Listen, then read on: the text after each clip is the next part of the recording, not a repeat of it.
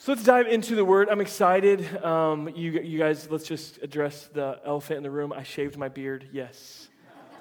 I look like a baby. My, um, I haven't got comments like I've, I have in the past because I usually don't shave. But one time that this girl was like, um, "You look so weird," and I was like, "Thank you." It's like I don't know what to say. It's like one of, that's like the, one of the worst things you want to hear is like, "What's wrong with your face?" You know, like that's never a good thing. So I haven't got one of those this morning. You guys are being very polite. Beckett always says, and whenever I do a clean shave, he goes, Daddy, you look like an old man. Because, um, which is like the opposite of what you usually hear when you shave. You're like, oh, you look 10 years younger, which most of you think, but my son, he thinks that I look older because his, um, his both of his grandparents, his, his granddads, um, his po- uh, Poppy and his Papa, both have clean shaven faces, and so he's, he's uh, used to that. So, anyway, I'm excited to just uh, hit week two of This Is Us and uh, want to tell you a little bit. I found these pictures. We used these actually at our wedding, and it was all of our grandparents and parents on their wedding day. It was real cool. We had six of them. Uh, some of you have uh, heard us talk at different times about just kind of a legacy of, um, of marriage in, in, our family between just two generations. Um, all the grandparents are married for over 50 years. Uh, both of our parents have been married for over, what, 35 now? Is it something like that? And uh, I think some of the grandparents are like over 60 years. Now some of them have, have gone on and passed. Uh, but this is Robert and Karen Nelson. And uh, this is my mama and papa, as I call them. It might be difficult for you to see, but my papa was in the Air Force here and uh, my, ma- my, my mama was uh, a teen bride. Uh, she, they got married when they were super young. She got pregnant with my dad, I think when she was 14 years old. And so my dad was born on uh, a military base. They ended up getting married and uh, going out to Oklahoma. And so, yeah, you're like, yeah, that's young, that's young. And so um, she's, she's young. Um, and so they're, they're awesome. And so their story is very, you know, unique in that my grandfather had to uh, you know, quit school when he was um, in high school after his dad, who was a, a trash collector, a junk hauler during the day, and he was a prize fighter at night. That's probably when he made more money, is just beating people up. Um, and my grandfather had to quit after he threw, uh, my great grandfather threw his back out, and he went to work full time. So he just kind of went into this father role as a teenager. This is my, my other set of grandparents. I call them Granny and Granddaddy. But this is Herman and Eileen Sears, my, my granny, um, these are super dusty, and I just left them that way because you can kind of identify um, that in your own home.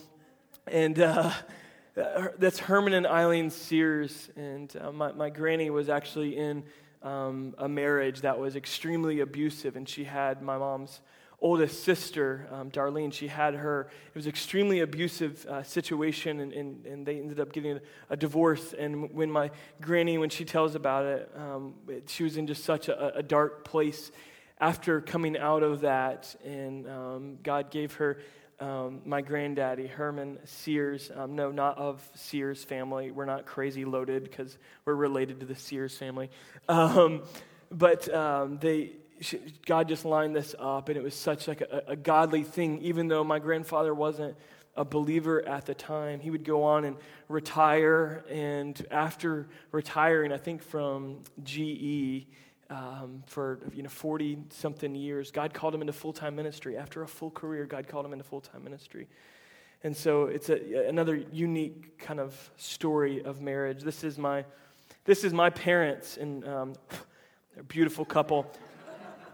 Um, my, so one time I had to wear a white suit or a white tux in a wedding, and I just hated it. No offense, I just didn't look good in it. Like everybody else looked real good in it, I didn't. My dad makes this white tux look awesome, um, and so that was like the thing um, way back when. And so anyway, uh, Mike and Peggy Nelson. Some of you got to meet them a few weeks ago. My dad came and spoke when I was out of town, and you probably picked up on some mannerisms and um, how I walk like him and sometimes talk like him, and uh, my mom and dad were high school sweethearts. They, they met in high school, or they met when they were young kids and went to high school together. And they did the classic thing where you break up a bunch of times. And so they had several times where they broke up and got back together. And it just seemed like they were always going to end up together. My dad tells us one story of when, I don't know if it was my, the t- a time my mom broke up with him or if he was like in between and like was dating another girl. But anyway, after this breakup, he was so mad. And he, my dad was like this big, tough football player. And he punched the bus tire, which is stupid because if you've ever touched a bus tire, it's like a brick wall. So he did that and he like broke his hand. And so uh, their story, I mean, so they got married 18 and 19 um, years old and uh, have been married ever since. And all these I- examples, they're all believers now, weren't um, when they all got married, but God's done incredible work in their life. And I, I tell this story of, of their relationships because Every marriage and every relationship is unique. It's unique. There is not one relationship on the face of this planet that is identical. And many times we compare and we look at other things, but God has created you uniquely. And He's created maybe the person that He has for you. Uh, the statistics tell us about 87% of folks want to be married at some point. There is a 10% that the scripture totally affirms.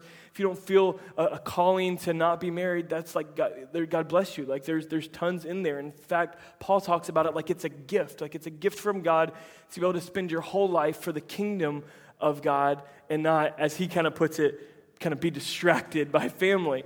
Uh, but that's kind of the, the biblical perspective, uh, at least for Paul, who is a single, single man, and he does some teaching on marriage. And so the, the truth of the matter is, is that God wants us to know his plan here.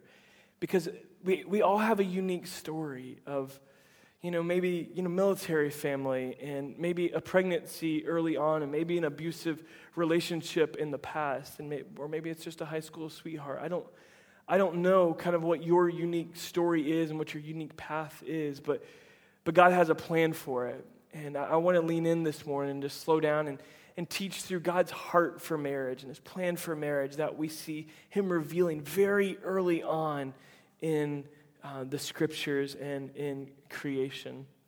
And so uh, I first want to begin in Ephesians chapter 5. But before we, we do that, we'll get there in just a second because in Ephesians chapter 5, Paul is quoting a passage in Genesis chapter 2. Does anybody know how the, the Bible begins like, what are the first four words in the Bible? Anybody can shout it out? In the beginning, God, right? Kind of the first four uh, words that should shape all of our worldview. Like, God was here first, He established it all. Like, He put the stars in place, He put the moon in place. In the beginning, God. Like, that frames all of our worldview. So that's the Genesis 1 and 2 are the, what we know as the, the creation account. How does, how does Genesis chapter 2 end, like the creation account? It starts with in the beginning God. How does it end? Anybody know? Adam and Eve were naked and they felt no shame about it. That was, that's the, how it ends. But the verse right before that um, is uh, is the one I really want to draw your attention to that says um, that a husband or a man will leave uh, his mother and father and be joined to his wife, and the two shall become one flesh. And that's what Paul's going to be quoting here in Ephesians 5. So I want to, share with you God's heart for marriage um, and, and, look at that here in Ephesians chapter 5. And we're, we're at the very kind of thing, verses 29 through 31. Paul's doing a, a whole teaching here. So let's, let's look at Ephesians 5. After all, no one ever hated their own body, but they feed and they care for their body just as Christ does the church. For we're members of his body. For this reason, a man will leave his father and his mother and be united to his wife, and the two will become one flesh. Paul has done this whole kind of exhaustive teaching, one of the most exhaustive teachings we get throughout the scripture, not the only, but one of the most, where he's talking a lot about roles and submission. And it starts all about following the example of Christ. God's plan in marriage is that we would be an example like Christ that it, our, our love for one another would be a reflection. And Paul points it here. He points to this relationship. He said, I'm talking about Christ in the church. Like this love for one another is, is a reflection of how Jesus feels about you. And, and so many of us, we come from all kinds of different places when it comes to marriage, even in this room. Like some of you, you've never seen a healthy marriage in your life. Some of you, I never want to be married. Some of you are like, I'm dying to be married. Some of you are like, I'm on my third relationship and I'm not sure that this one's going to work out either. I'm just nervous about it. Come from all these different places. All of us have these different mindsets, but I want you to understand the biblical foundation for it is that we would be Christ like, that it would be a reflection of God's love. And there's a uniqueness. Your relationship will not be like anyone else's on the face of the planet. Like Taryn and I on the outside look like we have a lot in common, and we do, we do have a lot in common. Foundationally, our love for Jesus. And the families we were raised in were very similar. Our love languages, if you're familiar with that terminology, are the same. But we actually did um, like a little assessment recently, and we were looking at it, and man, our communication styles and our problem solving, uh, how we solve conflict, is polar opposite. And so, like yours, your relationship, because of your personality and because of your baggage that you bring in, and because of your passions and uh, you know, kind of the roles and skills and passions, it makes up its own unique identity. And so there is this diversity with every single relationship, but there is also this uniformity of all the relationships and all marriages that they should be a reflection of who God is and a reflection of Christ. This passage is pointing us to that deep love that one person has for another.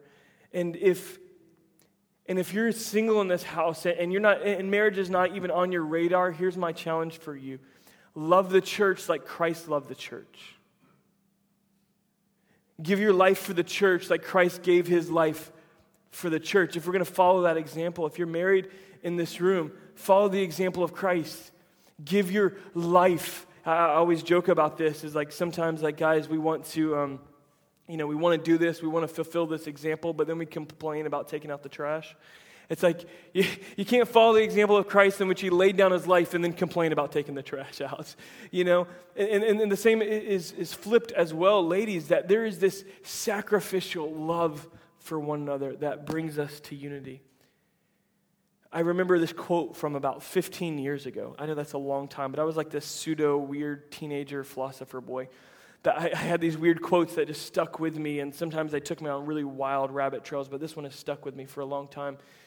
I don't remember where it came from, but it's that a fence always falls long enough to realize why it was put there in the first place.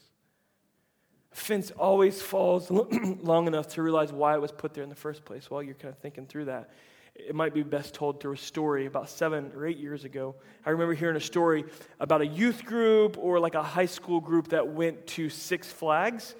And uh, there was these students that looked at the fence with a large sign on it and it says, danger, do not jump, extreme danger, caution, if you jump over, extreme risk of injury and death. And what did those kids do? They jumped over. And what happened? they lost their head.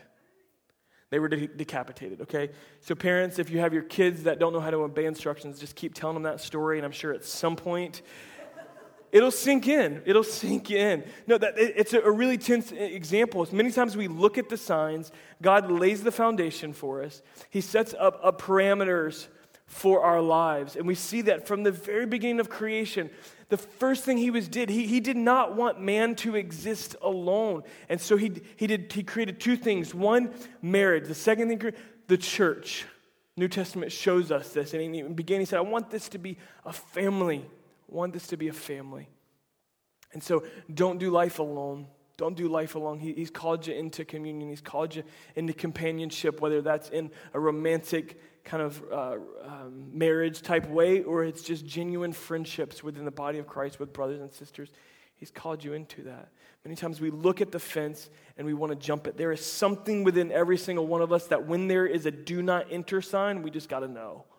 We just got to, we just want to jump over. And that is rebellion towards God. That's, it's sin that, that's present there that just longs to whatever, you know, uh, we just want to do what the flesh desires. And so I, I encourage you as you kind of explore marriage, there's a lot of different philosophies and a lot of ideas. Go back to the original intent that God lays, that the foundation of humanity, of human population, of human pleasure, and of moral purpose was in this most intimate relationship of marriage. God has design. He had a design there that, he, he wants there to be multiplication. And that kind of brings me to my, my next thought here is why does, why does God hate divorce? Like, God hates divorce? Look into the scriptures. God hates divorce. Why, why does God hate divorce? He hates divorce because he loves covenant. Many times we get caught on what he's against and we miss what he's for. Okay? A lot of times when we, we see a sign and we won't realize it's for our good, and so I want to draw your attention not to what he's against, but what he's for. The reason that he, is, he, he hates divorce is because he loves covenant, because he loves intimacy, because he loves multiplication. This passage in Micah, uh, uh, excuse me, Malachi, the last um, prophetic book we have in the Old Testament, Malachi chapter 2, look at verse 15. Has not the one God made you? You belong to him in body and spirit. And what does the, the one God seek? Godly offspring. Uh, so be on your car, uh, guard and do not be unfaithful to the wife of your youth. If you look at this whole section, he's really talking about how God hates divorce. I'm just giving you the one verse here because it brings up godly offspring. And I think that's at the heart because God loves multiplication. And it's only through intimacy that multiplication happens. What's the first commandment that God gives Adam and Eve? The first commandment. They're naked. Be fruitful. Be fruitful and multiply. Like God wants godly offspring. He wants population to happen. He wants His word to go out. He wants family to be established and to be created. It's, it's in God's heart and God's design for there to be healthy, godly families that will populate the earth and reflect His goodness and character as much as the mountains and the seas reflect the awe inspiring of God the Creator. Our marriages should give the same effect to those around us that we say, Wow, that's beautiful. I've, I've never seen love like that before. And then we can be like, You want to you want to know why? Because Jesus, I want to tell you about Jesus, that it would, it would point everything back to Jesus. You see, it's only through intimacy that multiplication happens. In our relationships, like many times we try to isolate and run things independently. And we've got so many people that, and this is a, this is a challenge. And if you're in a, a dating relationship that's working towards marriage, if you are in a second marriage situation, or if you're kind of exploring that, here's what I, I, one of the largest things that you're going to run a, a, against is that it's two independent people. Like when my grandparents got married, they were 14 and 18 years old, 18 and 19 years old. They were, they were very young. And, and so there wasn't like this long kind of decade of independence. But in our current era, like we wait much longer to get married and, and many times it, it's up into the 30s and sometimes even you know much later. And so there's this whole life of where we've kind of preached this gospel of independence as americans that just i just want to create an independent child that can take care of themselves and then we hit marriage and then we start figuring out and we've got all this baggage from time and then like well i think we're supposed to do this together so i can't be completely independent, but I'm kind of depressed, and I met this girl who's kind of depressed too, or I've got this addiction, and so I met this other person who we just kind of, and we become codependent. And so we've got these two different ways that we're trying to figure out how to make this marriage thing work. Ind- two independent people like butting heads, doing it their own way, or two people who are super codependent and like we're just like hanging on by a thread, and as soon as one gets healthy, they're ready to split because I'm good now. But that's not God's plan for marriage. It's not independence or codependence. It's two people who are completely dependent on Him. Two people who are completely dependent on Him. And so, singles in the room, like, if, if they're not in love with Jesus and you're married already, keep praying and trust God for a breakthrough, that they're going to understand His grace and His mercy. If, if you're not married yet, then you still have an opportunity to obey God's command to you. And His warning to you is don't be unequally yoked. Don't get in with someone. Do you, do you know what the, the word yoke means? Is, is this old school kind of thing where you'd get two donkeys and they'd put like a, a yoke and then like you'd plow a field with it or horses or whatever. And you'd get, there's two of them. You guys know what I'm talking about? I don't have the illustration, but you, you get in it and, and Jesus says like, take my, my yoke is easy. And, and he's saying, I want you to do this with me. But the scripture also says, don't be unequally yoked. He doesn't want you to be tied in with a donkey that wants to run that way when you're running towards Jesus. Okay, so it, it, it's not because he's trying to restrict. We're, we're looking at, at what he, uh, he's against, but look at what he's for. He wants you to be passionately in love with him, and he wants you to be able to have an intimacy in your relationship so that everyone around will just be like, whoa. As much as the sun setting at night or the sunrise rising, and we say, oh, wow, that's beautiful. May people around us say the same thing. God loves marriage and he hates divorce because he loves covenant and he loves intimacy because intimacy brings multiplication. Many times, you've heard the statistics about marriage, right? Like 50% of them end in divorce, right? That's heavy. That's heavy. Singles in the room, folks that, that are, are dating and, stuff right now, that's heavy. Like, is that really what's going to happen to me? There's a fear that even sometimes unsaid and unspoken, there's a fear like, I hope that's not me. What if, what if I'm wrong? What if they change? And like the, the I'll get on a tangent there, but we've heard those statistics, and, and you probably heard it said too that the statistics inside the church about divorce are the exact same as they are out. So some of us are thinking, what's the point? Well, that statistic is a little bit misleading because other studies have shown that, that a couple that are both actively involved in their faith, not just a couple times a year, not just uh, uh, uh their faith is just kind of a side you know, thing every once in a while, but when it's active, the, the, the statistics go down by like 35%. Okay, so that statistic that's been running out there is not true. It's kind of misleading because two people that are actively involved in their faith. Okay, when we talk about the church, it, it, the statistic is meaning just people that attend church like once a year or something. So, um, not against anybody that's attends church once a year. We're glad you're here if that's you. But it's um, the statistic can be misleading. And sometimes when we think about people that, that maybe you're, you're, in a remarriage situation, or maybe you're kind of on the, the, the, brink of divorce, and you're just like, I'm kind of over it, and uh, they're kind of over it. Um, we might think, hey, the statistics, you know, you know, will get better because, right, I'll, I'll kind of work on me, and they'll work on them, and then we'll both have better marriages. But the truth of the matter is, the statistic actually gets higher. Like the, the chance of divorce goes up by like 10%. And, and if you make it to like five years, your statistics actually come back down. Like you, you actually have a better chance kind of for survival. And why, why is that? Why is, because many times there's been a distance where independence has been brought in there.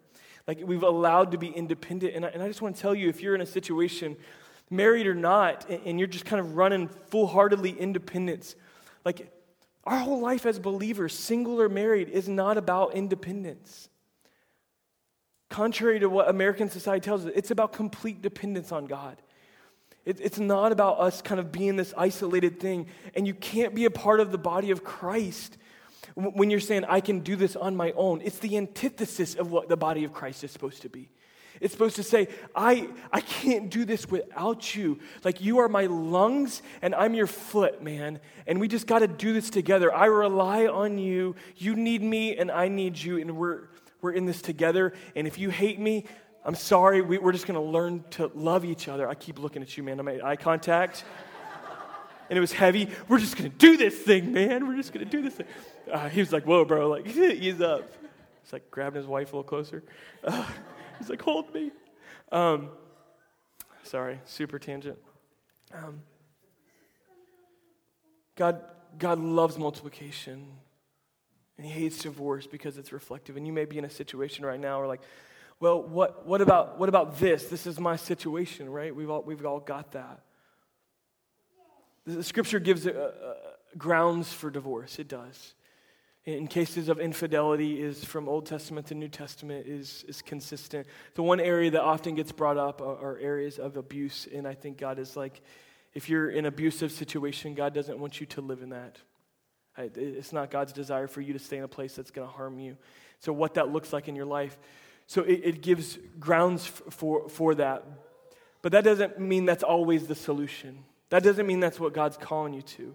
This room probably has in it you know someone who in their marriage like there's infidelities happen whether that that has been emotional or physical. There's been abuse that's happened whether that's been physical or verbal. Like that's happened and, and maybe you're still sticking through it and you're still pushing through. And you can trust god. The scriptures don't just say like well if this happens then this is what you do.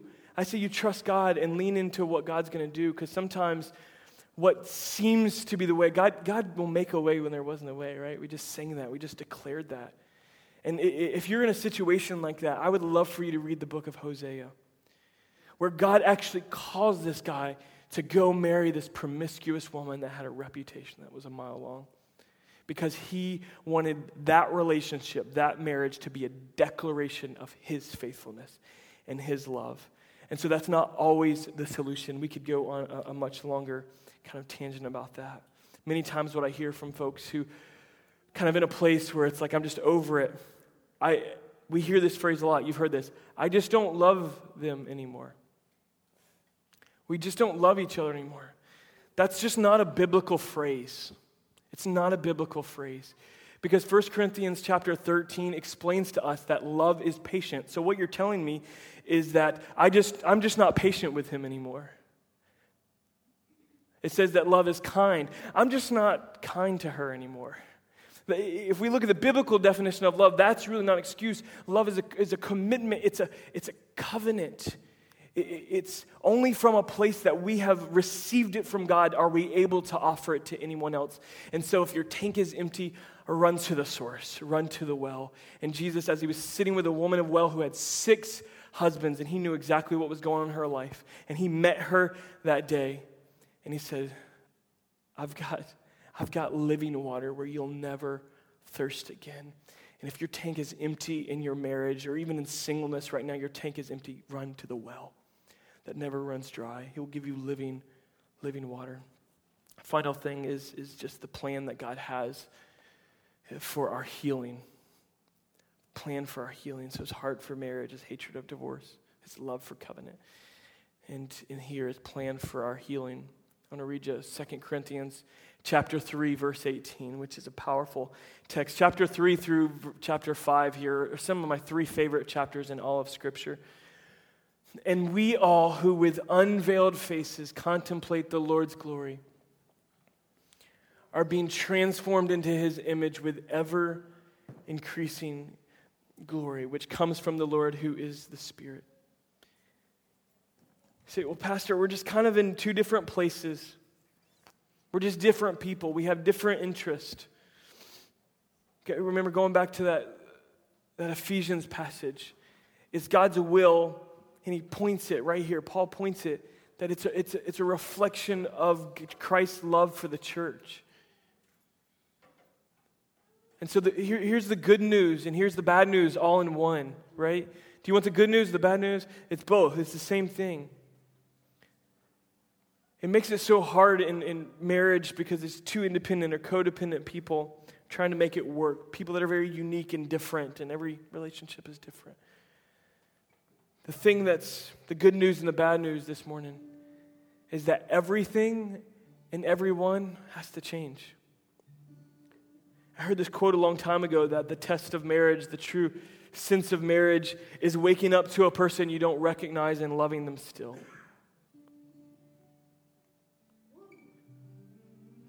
And loving them still because they've grown bitter, because they've been hurt, because they're in a season that they never thought they'd be in, and loving them still. That's, that's kind of. But there's hope today. There's hope today because everything and everyone has to change. And it's the only, and it's the only way for us to be a reflection of Jesus. Because unless I'm wrong, and there is someone who is born perfect like baby Jesus in this room, which I'm just going to go ahead and go out on a limb, there's probably not. Unless there was, then every single one of us have to be transformed into his image. We've been marred by sin, we've been marred by rebellion in which we want to jump the fence and do our own thing. And God, God is calling us into his image, and maybe you've had a veiled face where the word of God has not resonated and struck deep within your heart, but I'm just praying today that, that some veils would come off and, and, and we just kind of push everything aside and what we think this turnout and this relationship was going to be. And we just say, God, um, as I contemplate your glory, your overwhelming majesty that put the stars in place and designed real, human relationship and sexuality. You designed that, God. As I contemplate your glory, that it is as bright as the stars in the sky and here is manifested in this room as well. God, I, pray, I pray that you transform me into your image. We're all called to change. There's a lot of talk, and, and, if you look at gender roles over the past 50 or 60 years ago, stay at home dad was not a, terminal, was not a term in the, the dictionary. You know, uh, I don't know if that'd be in the dictionary, but it was not a, a, a common term 50 years ago. You didn't see uh, very many women CEOs 50 years ago. Gender roles are, have been kind of mixed and mashed in our modern day, postmodern 21st century society.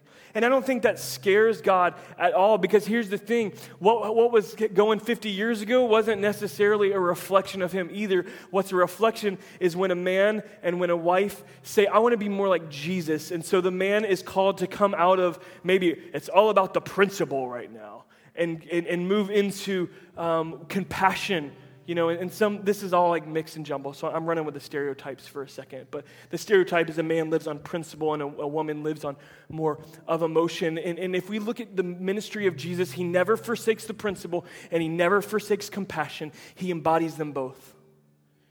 And so, out of whatever gender role and conceptions you've had of what your marriage is going to be like or it's supposed to be like, even right now, God calls us away from that to be more like Jesus, to fulfill both principle and compassion.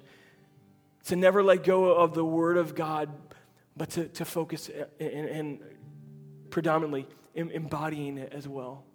Embodying the Word of God. God's calling us to be more like Him, to be a reflection of Him. And maybe you're in this room and like, that's the furthest thing on my mind, or maybe you're right in the middle of it and you're just like, man, I'm, I'm, I'm about done with this thing. I'm about ready to bounce if something doesn't change. And I just want you to know that God's got a plan. God's got a plan. You might not understand, you might not see his hand at work, but when you can't see his hand, you need to trust his heart. You need to trust his plan, that he spoke it into being and he has a plan for it. And so, my challenge for you today is just what's, what's the step in you right now? Maybe single adults, it's just, man, I've been super bitter and jaded by the church. And if, if I'm supposed to be a reflection of Jesus and Christ gave his life for the church, but I hate it, am I a reflection of him? Maybe that's what I'm called into today. I don't know where you're at. I know we're in a lot of different places, but I believe they're going, they're going to sing us a, a song here and lead us in a song. And I want it to be a declaration for us this morning. So I want to invite you to stand and worship, and I'll come back and invite us to the table. I just want us to engage in worship because this song says, All the earth will shout your praise. All of the earth will see God. All of them. And I pray that's what God would see out of the marriages that come forward in here, that this would be a place where marriages are made whole and restored. Let me pray over you. God, thank you. Thank you for this house. Thank you for the people that are filling this room, God. And I just pray right now that you'd stir something up within us to just seek after your heart, God because your hand follows your heart. And I just pray, God, that we would just experience and encounter the depth of your love for us, that we might have a well deep within, a living well, God, where we can bring forth that love into those that are in front of us. God, I pray for singles in this room that are restless in the season. As we said last week, I pray that they would rest in the season and you would bring a hundredfold reaping in this season as they just rest right where they're at and know that it's a godly season it's no reason to be an insecure season, it's a God ordained season. God, all the different things that are, that are represented in this room, you know, I can't even name them all, God, because it's so complex and unique. But you know, speak into the depths of our spirit, let it resonate within us, God, that we would be transformed with unveiled faces, would be transformed to the image of your Son, Jesus. In Christ's name, amen.